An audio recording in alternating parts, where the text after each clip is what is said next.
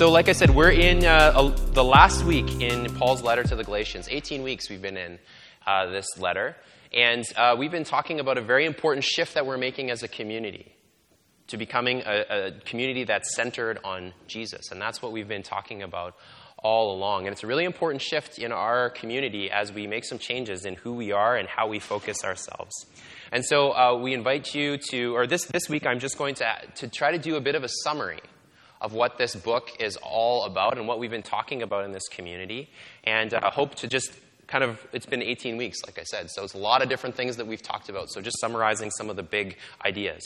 And in uh, the book, I'm, I'm going to say that Paul, basically, I'm splitting the, the book in half, the letter in half. The first half of the book, it talks about moving from a bounded community to a centered community, and then the second half is moving from a fuzzy to a centered community. So I'm going to use the whiteboard this morning to help me uh, explain these things a little bit. So, first, we're going to talk about what it means. What are, what are even these words? If you've never been here before, what does it mean to be a bounded community, a bounded church? Liz is going to join me over here so that people can look a little more closely.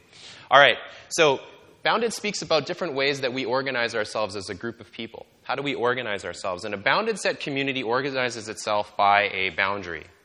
And so these are people who are inside of the community, the people that are X's, they're inside. And then these people here are on the outside. So they're outside the boundary. And what, is, what are our boundaries? What makes up boundaries? So it's beliefs and behaviors that we have. And we say the people who believe these things and behave this way are inside of the group, and the people who don't are on the outside. So, for example, in churches, you can have a bounded set group that uh, says, for example, people are the, on the inside are people who are baptized. People are on the inside are people who agree with our statement of faith. Or people who are on the inside are people who read their Bible every day. That means you're a member in good standing. And so this is one of the ways that we have a bounded set community. But Paul seems to be pretty down on this idea as a way of organizing God's people, a church. And so he tells a couple different stories. So let me just tell one of them to you to talk about how he doesn't think this is the best way to organize the community of God. He tells the story of a guy named Peter. So Peter was a Jewish man. And like all communities, like all cultures, there's a bounded set community. There's a way of, for example, being a, a Jewish person, Jewish person, sorry. And then they call people who weren't, they had several names for them, but one of them is Gentiles. They're not Jews. Or they would say this the people who are members of good standing in the Jewish community, they're clean. And the people who aren't, they're unclean. And there's different practices and things that people would do to make themselves clean and unclean. And so Paul, his, or Peter, sorry, his whole life, he's grown up with this way of thinking about it. That I want to be on the inside, I want to be a person in good standing in my community, and not like those other people. But then he starts to go and hang out with this new teacher, this rabbi named Jesus. And Jesus does something very interesting. He seems not to live by these boundaries. This doesn't seem to be the way that he thinks about what it means to be a person in good standing. And, and so he goes, for example, and he'll eat with all sorts of people. This is one of the huge scandals about Jesus. It says in, in the Bible that he eats with sinners and prostitutes. And so when Peter becomes a follower of Jesus, he's like, okay, well, I guess this is what it means for me to follow Jesus, that this line no longer defines who I am. And so, Peter, after Jesus dies, he's, he's telling people about the good news about Jesus, and he goes and he takes the story to this place called Antioch. Now, all the people in Antioch are Gentiles, they're not Jews. But Peter, following Jesus' example, he eats with these believers because he's like, that's what Jesus did. But what happens is that these missionaries come from Jerusalem, so other Jewish people. They come and, and they tell the people in Antioch, look, you need to eat, you need to change, you need to become Jewish. And Peter feels something, it says in the passage, a very important word for us. Peter feels fear. His fear causes him to build this line again. And he says, Oh, I'm no longer going to eat with these people. Maybe they believe in Jesus. Maybe they have the Spirit in them, but I'm not going to be part of eating with them. I'm going to put this line back together. And Paul says something very similar has happened in Galatia. We're not exactly sure what, but the Galatian people are also Gentiles. They're not Jewish people. But what's happened is that these missionaries have come in once again, and they've started to say, if you want to be truly the people of God, you have to start doing all these things. You have to come inside the boundary. And there's probably three things that they're talking about. Number one is that they need to be circumcised. Number two is that they need to obey the kosher food laws. And number three is that they need to take on the Jewish calendar, the holy calendar. And so this, this is a problem in Galatia. That's why Paul is writing the letter here. And Paul is not very happy about how these boundaries are being used to define the people of God. He, he says uh, to Peter, he says, You're condemned. He used very strong language. He says to these Jewish missionaries who come into uh, Galatia, he says, I wish they would go all the way and cut themselves off. Not just circumcise, but cut it all the way off. It's a, it's a circumcision joke if you didn't get it. And I didn't make it, it's right in the Bible. Then he says to the Galatians, You're fools. He says, if, this, if, this, if you break down this line, if you put it back up, you're absolute fools. And he, he says this in the, in the passage If you allow yourself to become circumcised, Christ will be of no benefit to you. If you allow yourself to become circumcised, Christ will be of no benefit to you. You'll, learn, you'll lose the faith. So, what is the problem with boundaries? What's the problems with the way of thinking about this? Let me just give you four. There's lots. But the first problem is that this way of thinking is colonizing. It's colonizing. All of us have beliefs and behaviors that we think are important to the faith, of what it means to follow Jesus. But the problem is that we can't tell the difference about what's just part of our cultural moment right now, maybe from our stories, our perspective, our cultural moment, and then what is actually important for all believers at all times. And this is exactly what's going on in Galatia. We look back and we're like, what a stupid thing to worry about if people are circumcised. Like, I don't know who you are or if this is your first time here, but I'm really hoping that nobody checked if you're circumcised on the way into the church this morning. It would be absolutely bizarre, and maybe that's why there's so few people here. There was somebody checking, and people stayed away. But like, it's, it's, it's a bizarre thing. But so we look back 2,000 years ago and we think, like, that's crazy. But we have things in our moment in time that are the same. We just can't see them because they're part of our moment, our, our history. The second thing is this that our beliefs are selective. What we put into the line is selective. Let me just read something from, from Galatians 5 here to help us understand that. Actually, before I do, it's been a bit of a it's been a bit of a long week for me, so I just need a little pick me up. If that's okay, just to get, get myself ready here to go. Oh, it's better. Thank you. We all right? We're going to move on. Galatians 5 reads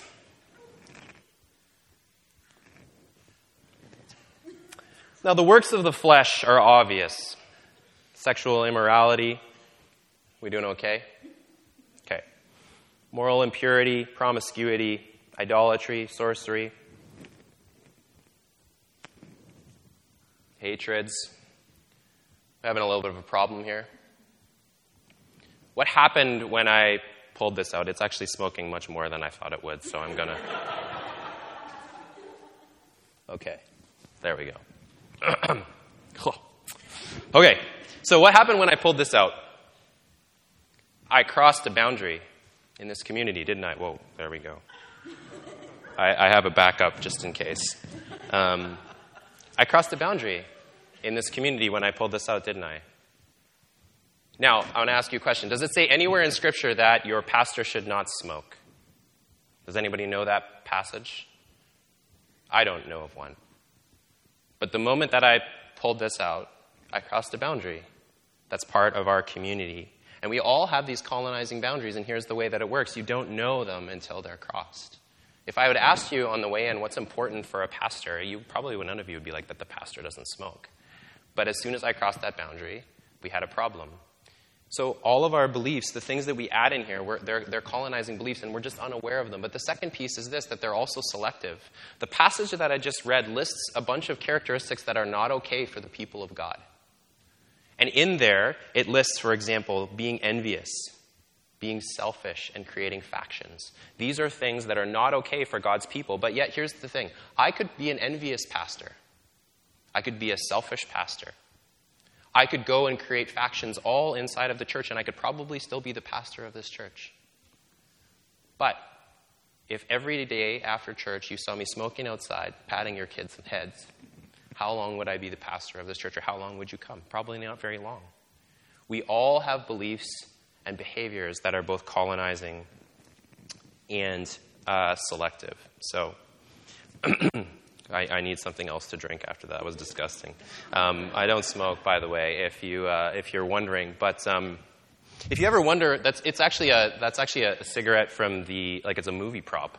I went and got it very specifically, had a very interesting conversation with the person who sold it to me. And uh, he's like, Why do you need one? Are you making a movie? I was like, Actually, I'm a pastor. Um, so he gave them to me for free. But if you ever wonder what pastors do with the rest of their week, we, we mess around on whiteboards, we go buy fake cigarettes, and we read God's Word. That's basically what we do, right, Mitch? And he's like, Don't, don't loop me in on this. Okay, so colonizing and selective. I hope that that object lesson helps us remember that these are the things that we do. Number three. oh, that thing really. Uh... Okay, all right. Uh, that they are part of our identity.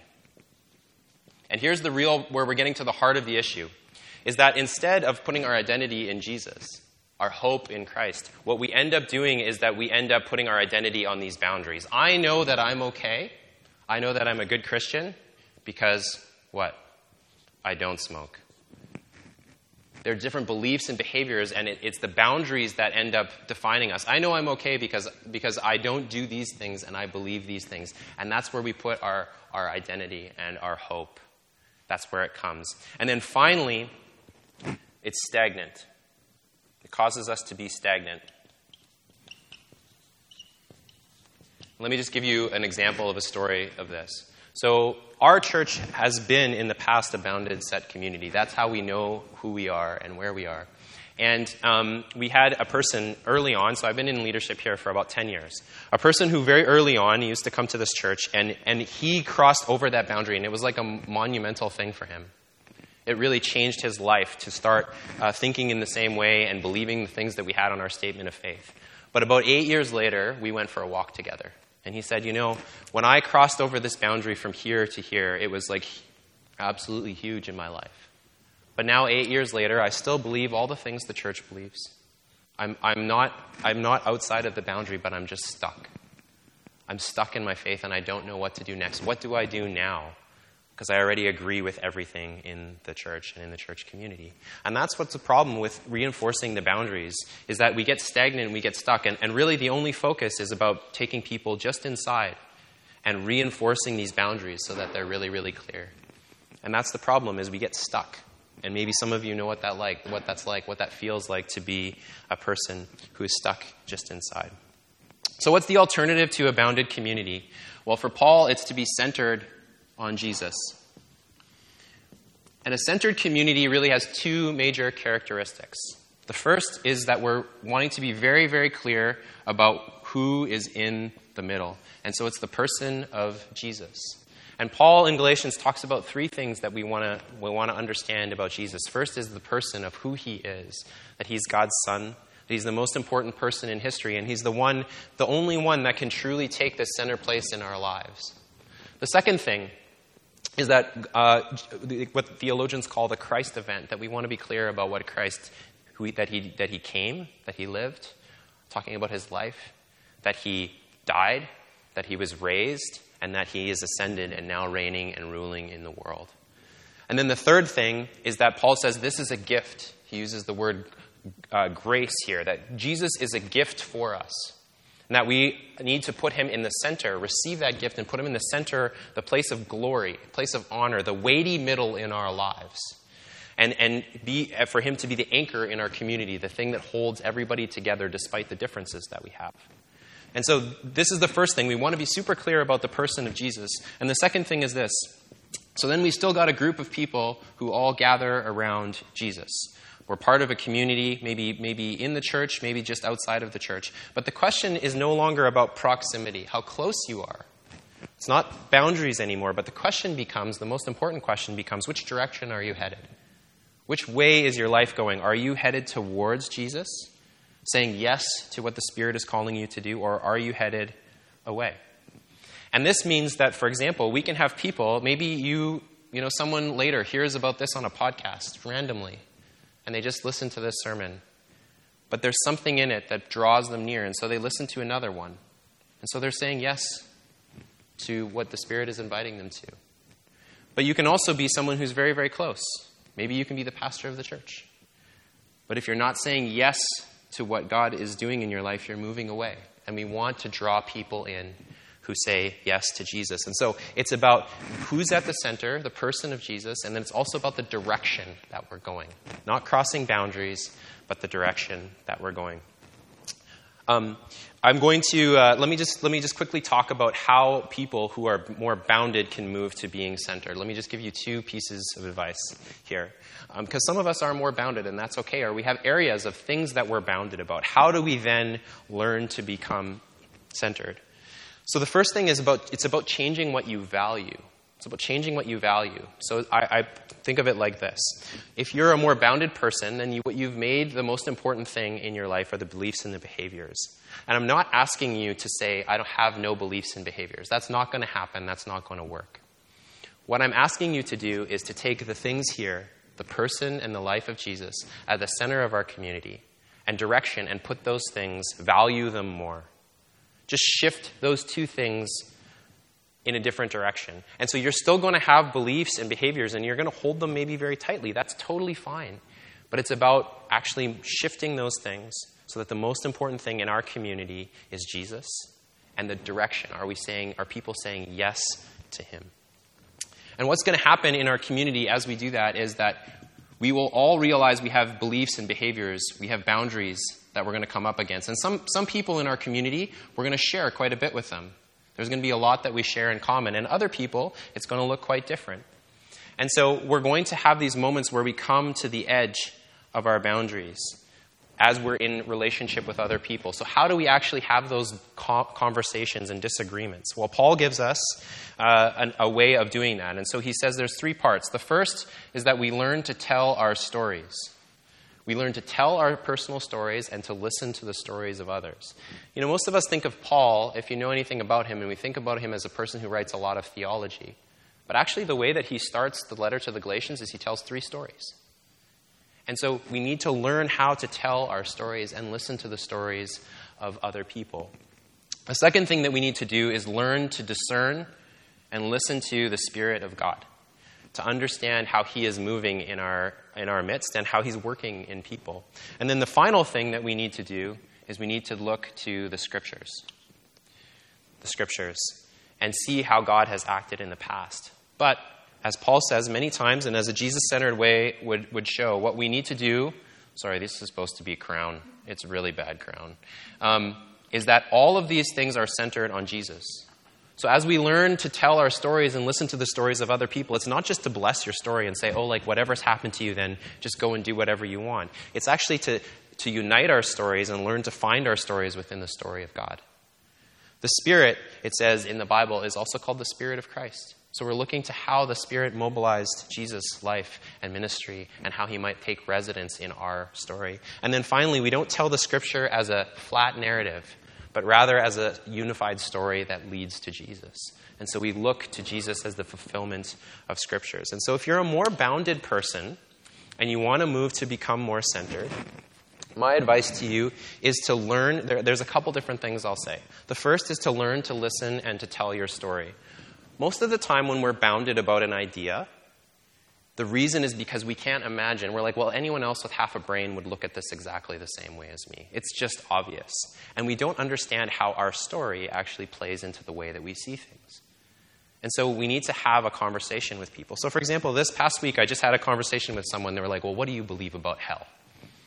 And I was like, okay, fun conversation. Here we go. Um, I asked the first question is this Why does it matter to you? Like, why is this such an important thing to you? and just tell me a little bit about it. And they're like, well, I mean, it's obvious. And I'm like, well, no, no, let's get down to it. Why is this such an issue for you? Because for some of us, it probably isn't. For some of us, maybe we're on the complete opposite end of the story. We're like, please just don't talk about hell. Why is that so important to you? We need to learn how to narrate and listen to each other's stories. And again, we're not, I'm not saying whatever your story is, then it's, per, it's we're going to bless it and say there's no problems. But we have to learn how to listen and tell those stories. And I think most people who are bounded, when we're bounded about things, we are totally missing out on how our stories play in. And my wife shared this with me from someone named Kristen LaValle. She said this We can't yell at someone, you, you're going the wrong way, when we don't know where they're coming from. You can't yell at someone you're going the wrong way if we don't know where they're coming from. And that's this exact centered idea. Maybe someone is moving towards Jesus, but because they're over, we're over here, we can't see it. And so we need to learn to listen and tell stories. And we need to learn how to narrate our own stories too. Another wise sage, the Honorable Andrew Baldwin, in our community group said this. Was a very wise statement. He said, and this is a good reason to be in community groups. He said, Look, we're essentially bounded about other people, but fuzzy about ourselves. I'm so willing to give myself grace and so slow to give other people grace. I, I, I want to see myself on the inside, and so I'm measuring myself around other people. And so, narrating your story and listening to the stories of others is really important.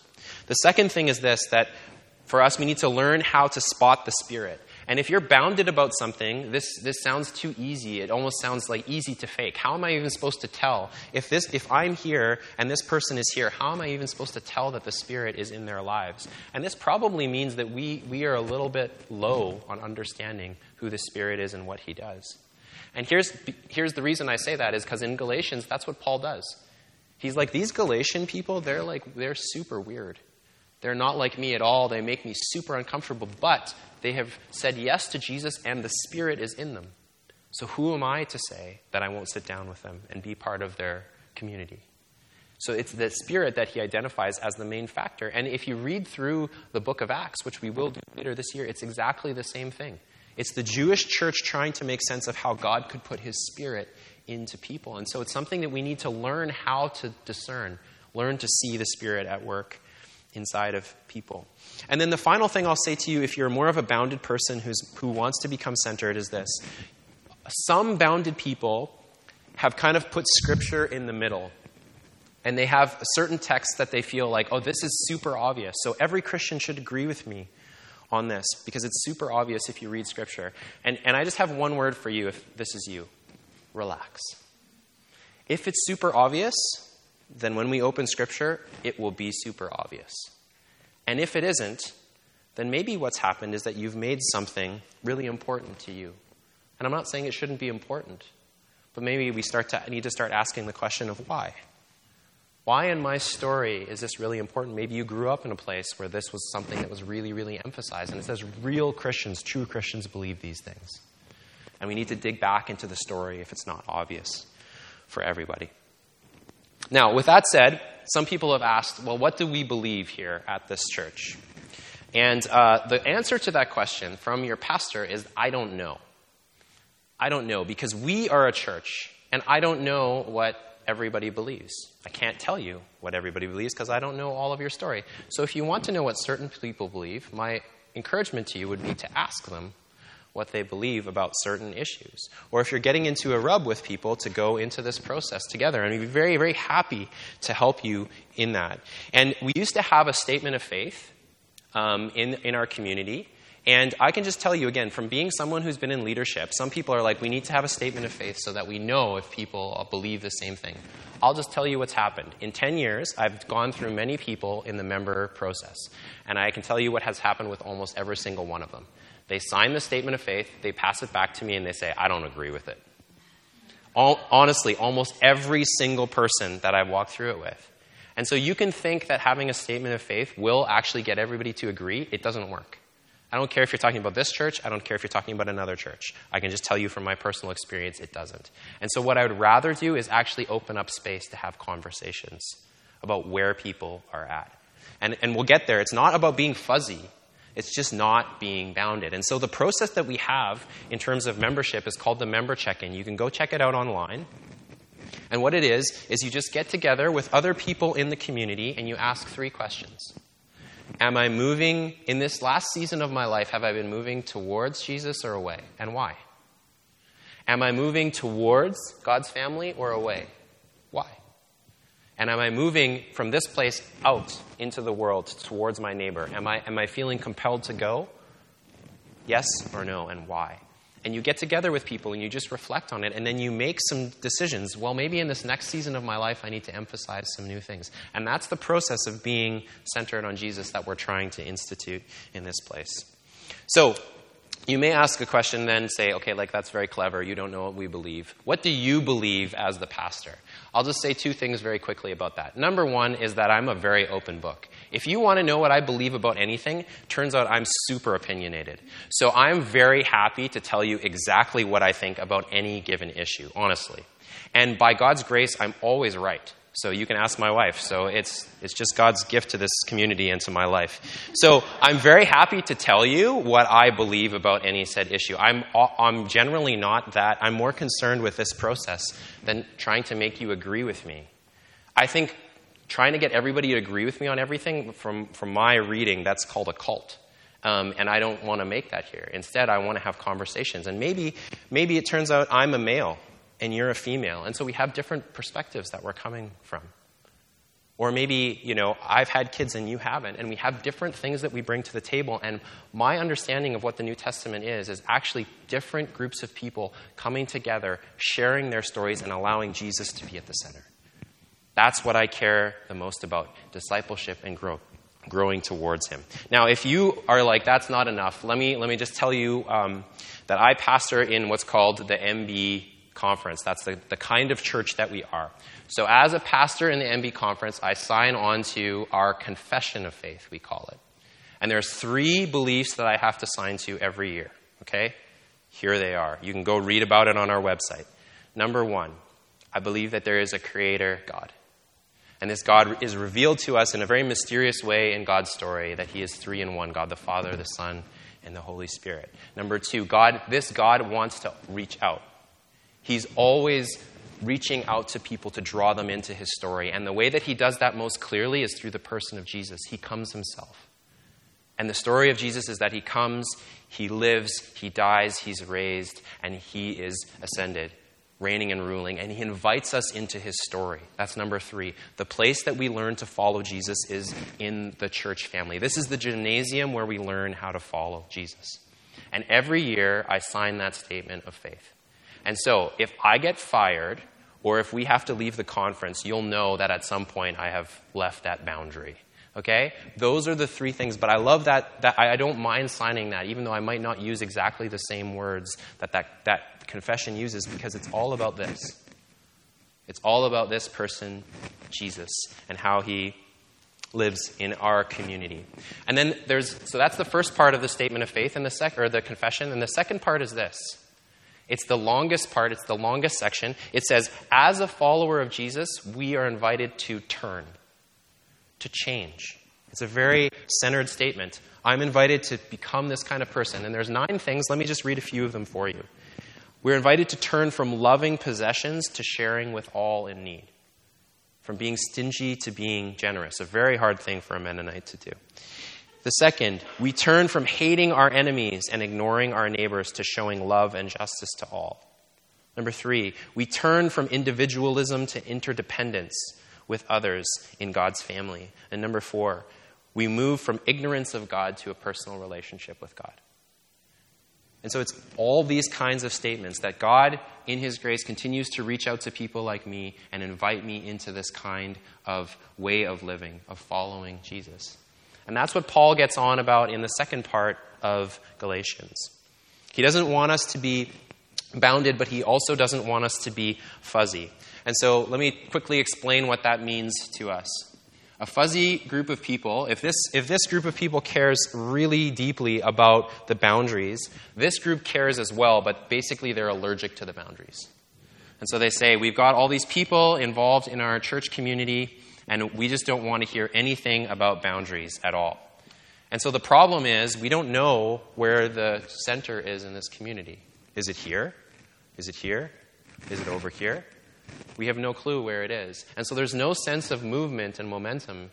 And what happens in a fuzzy church is that basically every person becomes their own center. Or you can think of it like this every person ends up getting a little crown on their head saying, Oh, you're the center of truth, you're the center of the universe, you're the center of what goes on. And there's no movement to change and become more like Jesus, as these statements say. And Paul doesn't have any room for these fuzzy, this fuzzy way of thinking about church community. Let me just tell you what we've looked at in the second half of this series about how Paul talks about this invitation to become like Jesus. So he says, centered on Jesus and partnering with the Spirit, we change, we become new people. And so we looked at this passage from Galatians 5:1. We're invited then to become free. That there's this invitation to become free. For freedom, Christ has set us free, Paul writes. Stand firm then and don't submit again to a yoke of slavery. And so we're invited to turn, Paul says, from slavery, which is over here, to freedom, to becoming people who are free. And Paul says it's not just freedom from things that we get when we, we, we, walk into the family of God, but it's freedom to become someone. Freedom, he says, to serve God's family, to, to be a person who serves God's family in love. And so we're invited to turn away from slavery into freedom. Paul says we're invited to live into a new identity. This identity is that we're adopted, that we're children, and that we're heirs. Paul writes in this passage that's up on the screen. And so he says, I invite you to turn then from believing that nobody wants you. That's walking away from God. And I know some of us understand what that feels like. That we understand, we feel like that all the time. That there's a sneaking suspicion that nobody could ever want and love us. And what Paul is saying is following Jesus, the invitation is always to hear that you're adopted, that God has gone out of his way to invite you into his family, that he wants you. And your new identity is not an orphan, it's not someone who's just out in the world all by yourself, but it's actually a child of God. That that's who you are, you're part of this family culture. And then turn from believing that God hates us or that God doesn't have our best in mind which is probably something that rolls in the back of our heads when something else goes wrong in our lives, when something doesn't go the way that we want, and believing, moving towards God that He actually has His best for us, His, inher- His inheritance is for us. We're invited to become new human beings. And Paul says we're invited to turn from partnering with the darkness. You can imagine it like this that there's a hand that's reaching here, offering for each of us to partner with the dark forces in the world. And Paul says, as children of God with the Spirit in us, instead we're invited to see that God's hand of the Spirit is pulling us this way. So he says, don't, don't practice these things. Don't practice partnering with this dark hand in ways that break our relationship with ourselves, our relationship with God, our relationship with others, and our relationship with the world. But instead, partner with the Spirit and learn to bear fruit. Slow process of becoming more like Jesus, who is love, joy, peace, patience, kindness, goodness, faithfulness, gentleness, and self control. We're invited to return the gift of grace, Paul says. He uses this language keep in step with the Spirit. That God gives us this gift and He invites us to give a gift in return of our lives and to stop measuring ourselves against other people. That's what He says in this passage. To stop looking at people and living a competitive existence, but rather to see each other, in the next passage he talks about, as a new family. To call each other not competitor, but brother and sister and to bear and share burdens, as my friend Brian said. That's the invitation of moving towards Jesus. And we're invited to become eternal citizens as well. This is what um, Mitch p- preached on last week to sow and reap in the Spirit, or two weeks ago. And he asked a great question that I learned actually was the question that Nicole came up with. So Nicole asked a great question through Mitch, which is like, are, are you tired? And most of us are. We're tired. And then he said, But are you tired from bearing from, from sowing and reaping to the flesh, to things that just last for here, or to sowing and reaping from the Spirit. Many of us are tired. Which is it? And Paul invites us to sow and reap towards eternity, to be eternal citizens. And then finally, last week, we looked at this invitation to walk away from this balloon dog vision of life the shiny, fun, smooth life, that that's the end goal of life, and instead to learn how to boast in the cross. Paul says, to put Jesus at the center rather than having a balloon dog here, to have the cross here. And so for Paul, the faith is fundamentally not fuzzy either. And if you're a bounded person, you're probably super scared of becoming fuzzy. That's where your fear is. And if you're a fuzzy person, your fear is probably becoming bounded again. And Paul says it's neither of those things, but it's actually this vision of what it means to follow Jesus. So I've said a lot here today, and I've said a lot in this series, and I really poured uh, my mind and heart into this series because it's such an important one for us and such an important invitation for who God is inviting us to become. But I want to just close the series in our time this morning with just two words, two invitations to us, again from Galatians. Paul writes these, these words Brothers and sisters, the grace of the Lord Jesus Christ be with your spirit.